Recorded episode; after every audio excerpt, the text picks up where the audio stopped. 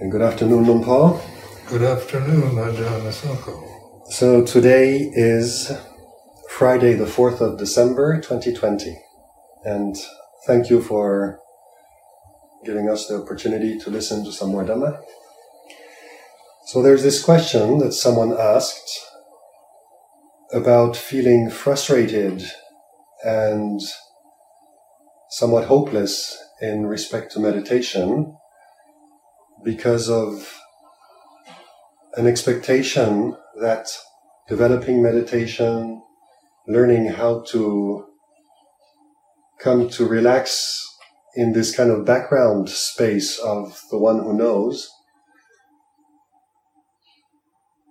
it seems to be coming along as a practice, but at the same time is not delivering the expected benefits in terms of self development, in terms of shedding habits or character traits that one's trying to get rid of, or developing those that one would wish for. Could you address that, please? Well, it's a, the problem is around desire because we start out desiring, you know, with meditation, we think it's going to solve our problems. At least we hope it does. We have desire to get rid of our problems and become some ideal person we imagine, a person without problems, uh, uh, effective, uh, confident, stable personality, and uh, and so that's the ideal. And when we're when we don't acknowledge that this ideal is, is an ideal, and we, we meditate in order to attain something or get something in return, then we're always going to be disappointed because life is not an ideal. It's not, you know, the, the changing conditions that we experience, that we identify with, are not ideals. They're just they're conditions that change. And so you can form your ideals, you know, when you're young. And as you grow older, you know, then you, you can become quite cynical because the, if you don't see what you're doing, if you don't acknowledge that life is like this, you know, the samsara, the, the conditioned realm that we're experiencing through the body, through the senses, is, is not ideal. It's about change. And it doesn't change for the better all the time. I mean, change takes place, it gets better, and then it doesn't. Uh, and so birth can, is the very cause of death, and a beginning is the very cause of an ending, and the arising is the very cause is the cause of ceasing. So we we contemplate this this change, this anicca, this impermanent, uh, that we can perceive, that we can observe through through just reflecting on on the state of mind we're in, on on, on the age that we identify with, and with the changing conditions of sound or sight, smell, taste, touch. In, you know, even in, you know, we see a beautiful view, but we can't you know, it comes and goes according to other conditions. So recognize that that that what we call samsara or the the cycles of change that we identify with are not going to ever be ideal. We're never going to become what we idealize, what we hope for, uh, what we wish for, and we're not going to get rid of our personalities by being a witness. We're not trying to destroy our personality, but we're, we're taking the position of the witness to observe the personality is like this.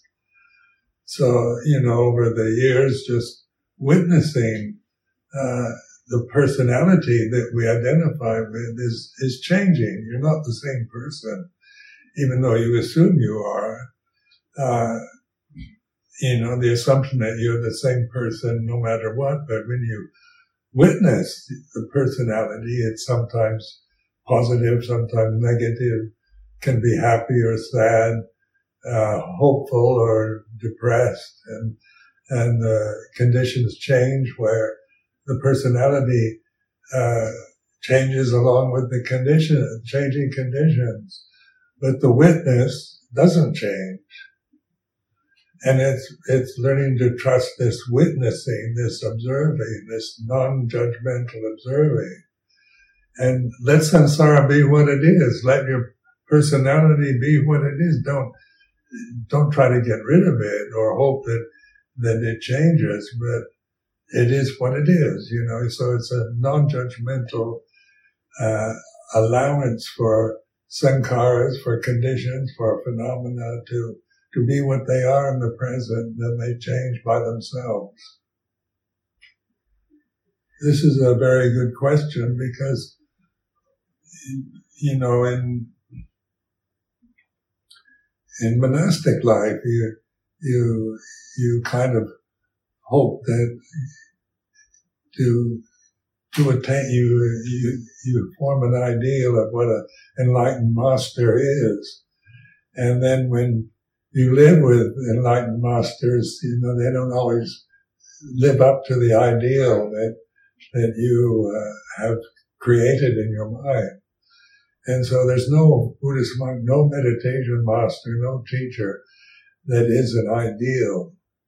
And they, they're, you know, there's the, their appearance, their, their moods, their, uh, attitudes change accordingly. But the difference between uh, one who has witnessed, who's the witness, and the and the, what is witnessed is the the witness doesn't change. Sati sampajanya or mindfulness is stable and and here and now and permanent. It doesn't doesn't change according to the conditions. So uh, it gives us perspective on the conditions. So we're not hoping for a utopian result in some kind of ideal state where we no longer have problems or uh, or everything is what we imagine how it should be, but we we we no longer fear or demand that life be other than what it is in the present, and because we know it it's just, it is what it is in the present moment, but it changes. And our resting place, our abiding, uh, the, the state of natural abidance is in awareness, mindfulness, or consciousness. So one question that often comes after this is, how is being the witness helpful? In terms of living one's daily life and coping with moods and situations that arise in life? Because it's non-critical, the suffering is in grasping these moods, these these conditions, grasping your appearance, you know, what you look like, your identities, your moods, wanting to get rid of them, wanting them to change is, is, is a form of grasping. And so you, the difference between one who is is rest abiding in the witness uh, in, in, mindfulness, in pure conscious awareness, isn't isn't grasping, is letting go. If they are grasping, they they recognize the suffering that they create by grasping changing conditions, like grasping something that whose very nature is to change you know, it's not, you're grasping something unstable. And then you, you think that you're unstable because what you grasp, what you identify with is, is very nature is, is change, is suffering. It's not, and so then you, you assume that that's yours, but it's not. It's just conditions changing and uh, the, the, enlightenment is to see change as natural, as phenomena that, you know, kind of floating by like clouds in the sky. You know, if you see a dark cloud in the sky and you, you don't want that dark cloud, you're going to suffer. um, because of the weather. But if you recognize dark clouds come and go, then you can put up with the dark cloud, not make a problem about it, and it it comes and goes according to its nature, according to conditions. But your real nature is like the sky, you know, pure, unblemished, and in the where thing where clouds come and go according to other conditions that are beyond our control. So being the witness leads to acceptance of the way things are. Is that correct? Yeah, it leads to an understanding. It doesn't mean you you have to like the way things are. Just accept it as some kind of personal resignation to to fate, but it's a kind, it's a sense of freedom. Um, the samsara is like this. Don't expect it to be anything else. And your personality, you know, whatever, however you view it, how you see yourself as a person, as a man or a woman, as an individual, is is changing also. You know, you can we form a sense of our ego, our ego sense of being a separate personality, a separate person in the universe at an early age. And we can carry that through to, to age 80, 90, 100 if we're not observing with wisdom the way things are. Because you begin to really, what you find out, what you realize through meditation, through mindfulness practices is that you're not anything you think. You're not a condition. You're not a, a, a phenomenon. You're not a man or a woman. You're not the age of the body. And so that's a kind of freedom you experience, a sense of freedom and, and a kind of inner joy that is, is the very background of all existence. And when you realize that, then, you know, there's no other place to go. There's nothing more to do than to trust that. Because the world is going to make uh, demands on you, you know, the, the family, the, the society, the, the aging of the body, and, you know, changes your what you can expect from life. And death is the inevitable end of the body. And when you identify with, with the body, then there's this, this belief that you're going to die. That death is another illusion. You know, it's, it's just the ending of something that began, or the death of something that was born. But what doesn't die or it doesn't get born or die is awareness, mind, conscious awareness in the present moment. So you can't figure this out with your intellect. You know, the intellect is about birth and death, about right and wrong, good and bad. And this is where intuitive awareness, mindfulness, conscious awareness is is the, the, the gate or the door or the entrance to the deathless reality that is what one really is. When you see you're no longer just a limited personality, a li- just a limited physical presence in a vast, mysterious universe that, you know, at this stage looks rather threatening with climate change and pandemic diseases and uh, I'll the kind of prophecies of doom and destruction that exist in in the media these times. You know, what you know, if you fill your mind with with these gloom and doom uh, prophecies, you know, well, we're all going to die. The bodies, are, you know, that's what they're supposed to do. It's not something gloomy or, or bad because when you recognize what you really are, what the, the, the stability of awareness, then we can deal with the changing conditions, with the aging process of the body, with the with what happens in on the political or economic scenes in the places we live in. We can cope with success or failure or or uh, have good health or bad health. I mean, these these things are not really issues when we when we know who we really are and it's learning to trust. And so that what we really are is the awareness, conscious awareness here and now. So it's always present. It's never lost. It never comes and goes. It's just to learn to trust it. And we call it the witness, but it's not like a personal person witnessing anything. It's just awareness, aware of phenomena changing and aware of itself. You once said something that uh, was uh, that hit the nail on the head. You were saying sankharas need consciousness in order to exist, but consciousness does not need sankharas or conditions in order to exist.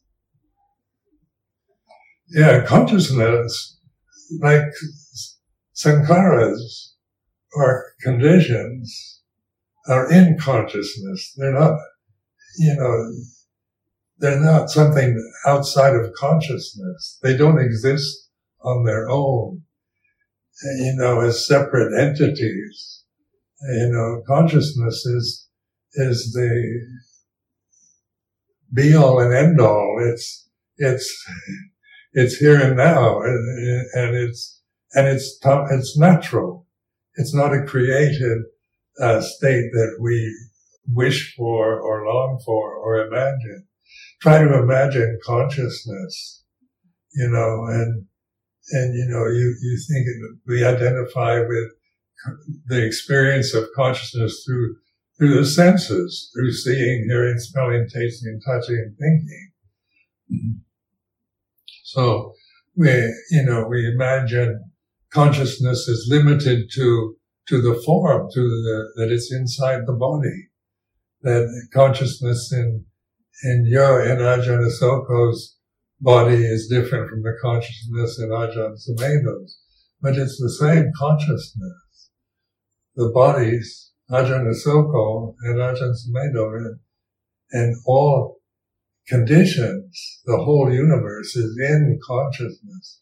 So consciousness is, is, you know, what, what is, is Dhamma. It's, it's ultimate reality.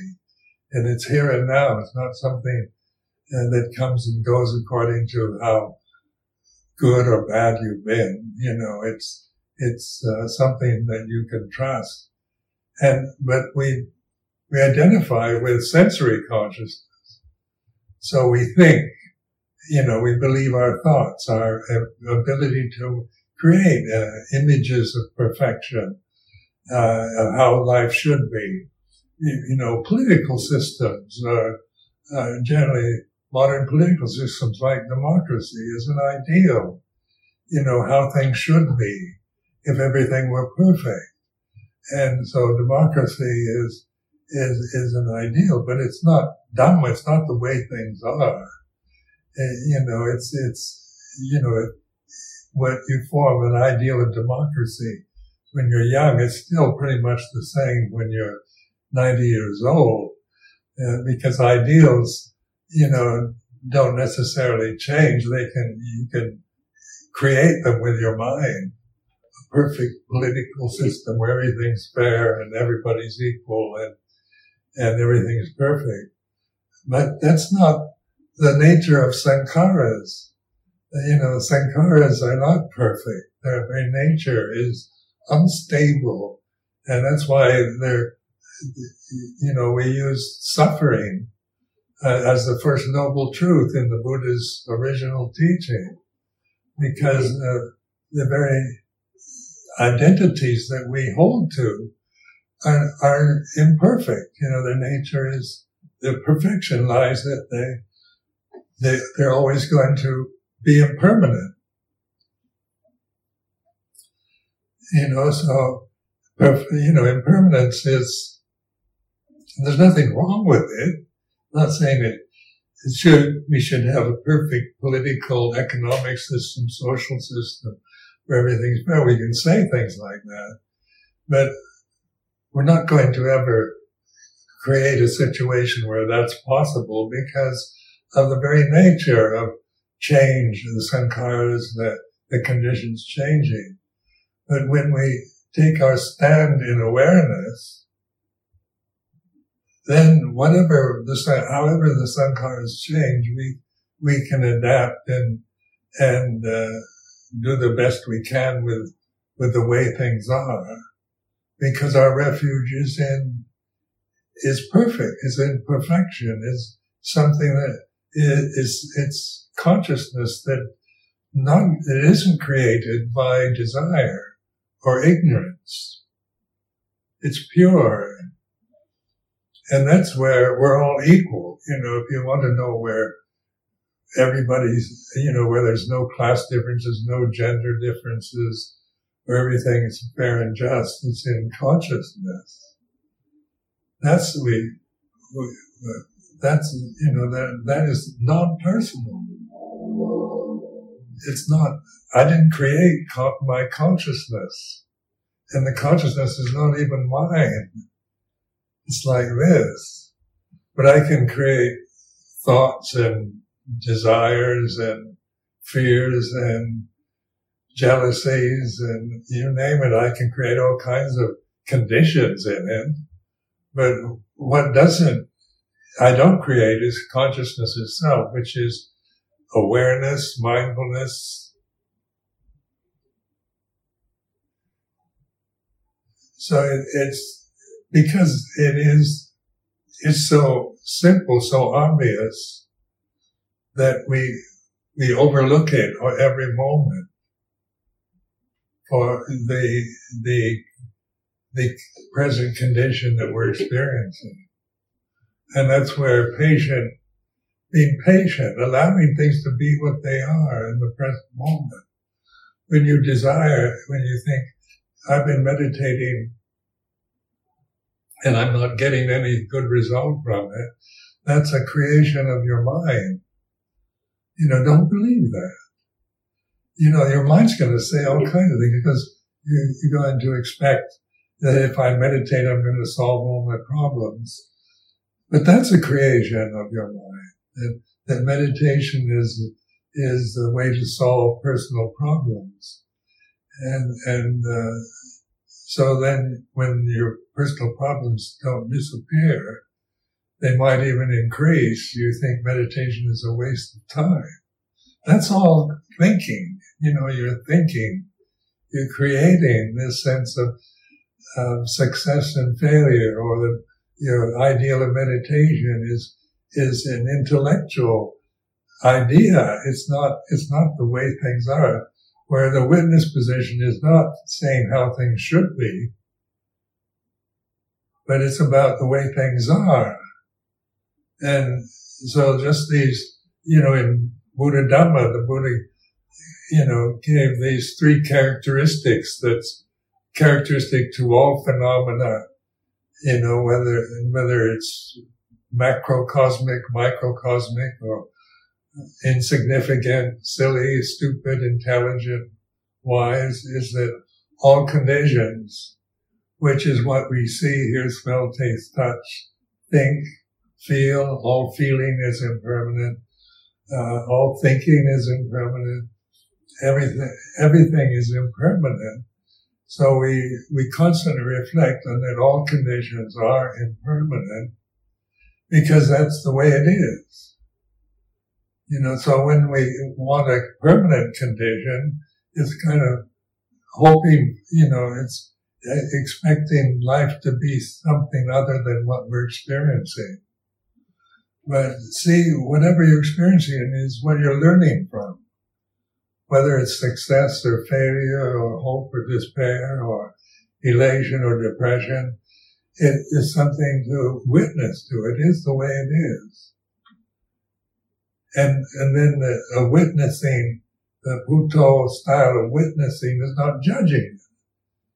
you know, you create the judgments when you say, I, my personality is, I still have a lot of fear and anxiety and, uh, I want to get rid of it. It's, that's thinking again. You're thinking about what you have you don't want or what you believe you are you don't like. Uh, and that, so the thing, the problem is to be behind the thinking. Observe that thinking comes and goes. It's very impermanent. Coming back to uh, the consciousness, consciousness isn't self, isn't personal. When you speak about this, often people then come and ask, well, what, how, how does that work? We all share the same consciousness and the, the idea that seems to come to mind is still born from this duality, dual way of seeing the world, where you and I kind of plug in with some astral link to the same cloud of consciousness that's up here. And it's very difficult to kind of really relate to this consciousness that we all share. Well, it's that because we're in it. you know, where the conditions are come and go and change.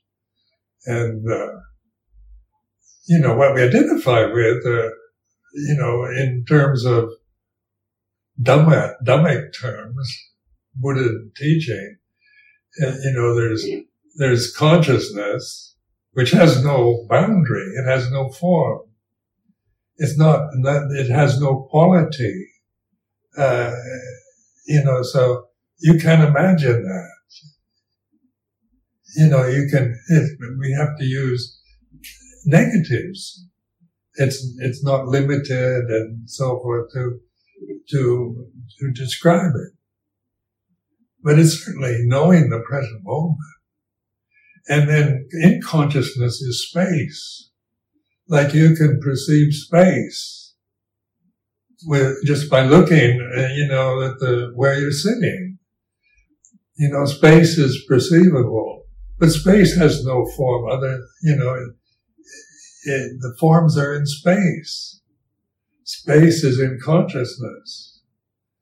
And if there were no space, there could be no forms, which are about time-bound conditions. So, you know, like you're, your own physical body is a time-bound condition in space. And space and form are in consciousness. So, you know, it, it's this, what we call unicity or oneness, completeness, that we can't see or observe. And, and we tend to observe what we, the changing conditions that we see, hear, smell, taste, touch, what we think, our emotions, are what we identify with.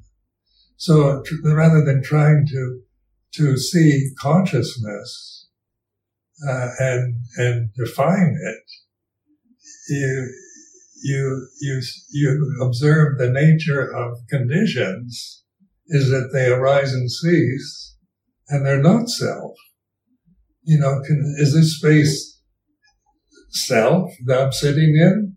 You know, is it my space? I can say that. You know, I've heard people say, get out of my space, but space, you know, that's a, a creation of through thought. My space is a thought. Where space is, is perceivable, but you can't perceive consciousness because it's the very perceiving mechanism itself. And if there were no consciousness, there'd be no space and no forms. So, you know, in the, in this, in the six dhatus or elements, consciousness, space, earth, fire, water, and air, these are, are ways of, of reflecting on the here and now. Like, like if, if consciousness is personal, I have to claim it with some kind of, with my thoughts, my consciousness, my my opinion, my view, my feelings, my space, my life. It's all about me.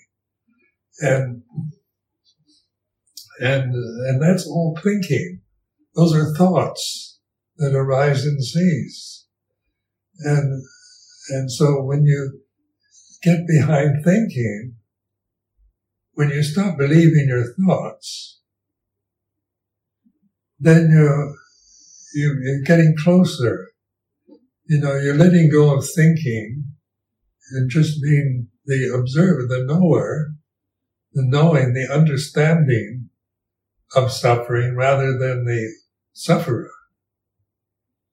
So when, when the Buddha used suffering as the first noble truth, it's taking something so banal, so common to all creation, and putting it in a position of understanding it, which is be mindful of it. Suffering is not permanent.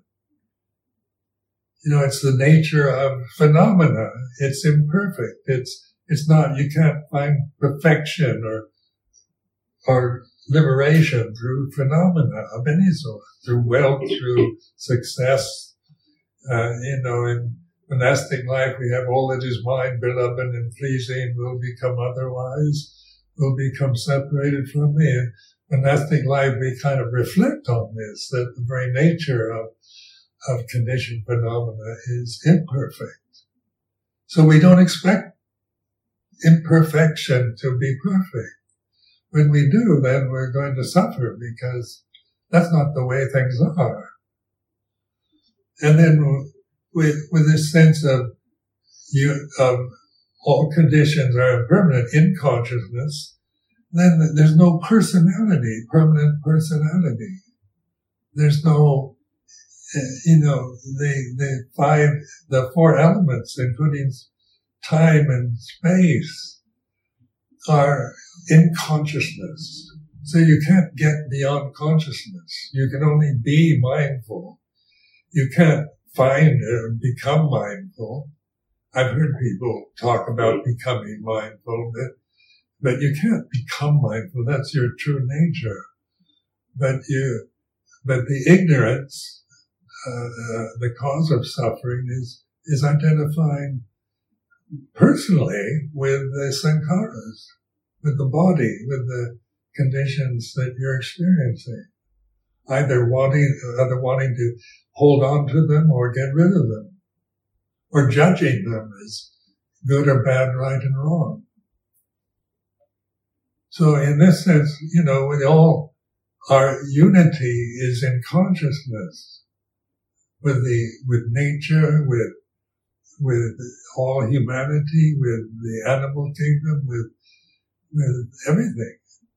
It's all five, it's all the, the five elements of space, earth, fire, water, and air that are in this continuous state of change, impermanence, unsatisfactoriness, and not self. When you let go of condition, when you see the, the, the suffering you create through this blind attachment to imperfection, to, to thoughts, to views, to, to the idea that you are a separate individual personality as your permanent state, you know, then the, the result's always going to be in suffering of some sort. There's going to be fear. There's going to be, uh, you know, jealousies and worries, anxieties because that's that very grasping, that blind grasping of conditions. You know, it's it's blind. It's not in you know awareness using using things in the present moment through wisdom, but it's this habitual conditioned grasping that we we identify with that is not self. So there's no individual self. There's only awareness and all the rest of it. You know, so we, you know, we, we have compassion. We have, we feel this sense of metta for all conditions. Because we're all experiencing the, the, the suffering that comes from this blind, this ignorance by attaching to conditioned phenomena. But when you realize the ultimate reality is, is what your, your true nature is. And this you, you, you got to realize for yourself, you know, I can talk like this, but I, you know, whether I convince you or not is something else, but I'm not trying to convince anybody, but to encourage them to, to take a stand in life and be the Buddha, the witness of what your, of your thoughts, of your emotions. Accept them, whatever they might be. And accepting means kind of relaxing, letting them go, not trying to change them or judge them. To judge them or the effort to change them or get rid of them is suffering itself. So it's not a matter of getting rid of or changing, but relaxing, being the knowing, being the awareness, being consciousness itself, which is the non-suffering. Like consciousness, you can't perceive it. It's like they say, you can't see your own eyes. So, because it's not necessary to see. You can't perceive consciousness because you are that. But it doesn't have any form or any, any quality other than knowing the present moment is like this and letting go, relaxing. Don't make a problem out of what you're experiencing in the present. Like uh, this in time, you know, we identify so strongly with time that we, you know, we, we, we believe in time as our reality. We have clocks, we have calendars, we plan for the future. Like this morning, I was consulting with Ajahn Asoko about the future.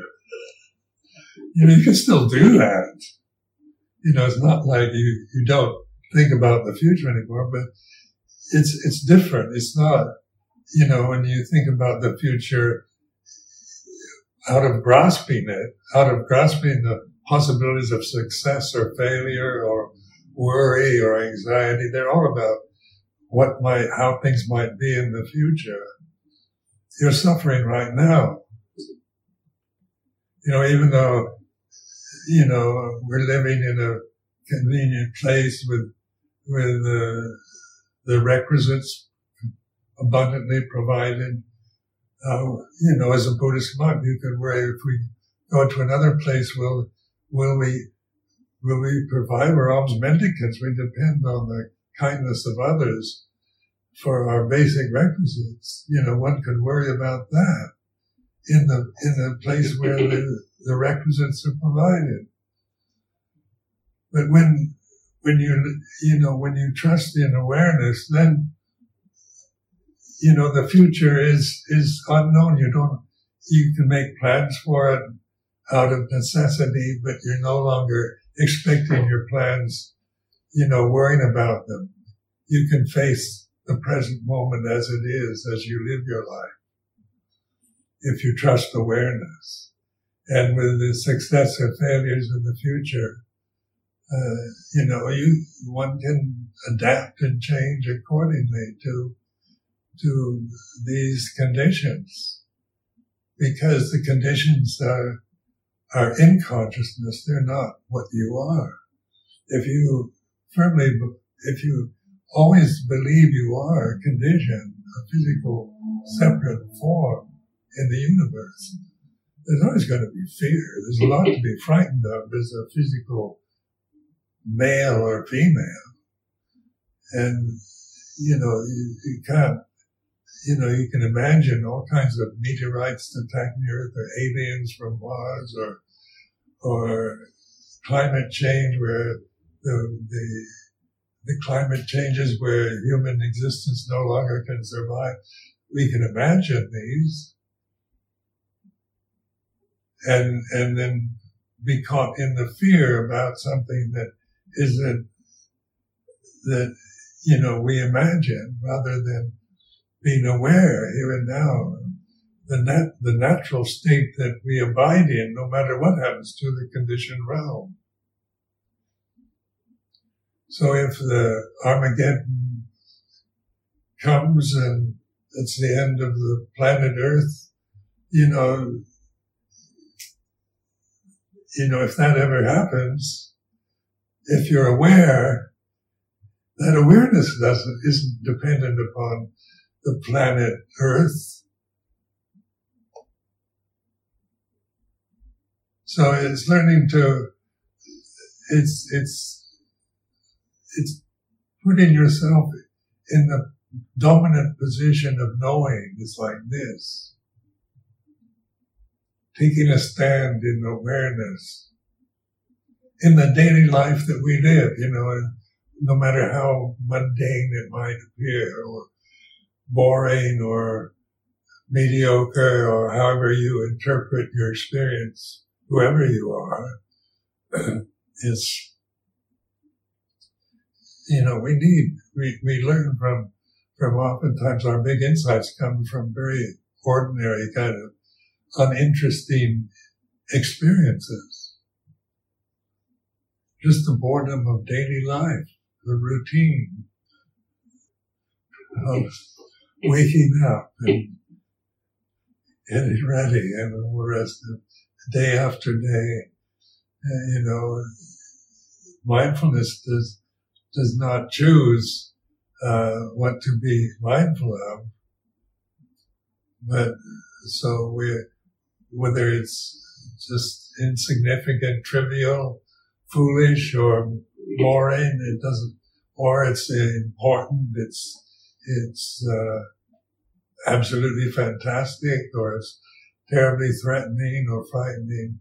You know, the awareness allows us to adapt to respond to contingencies, whatever they be.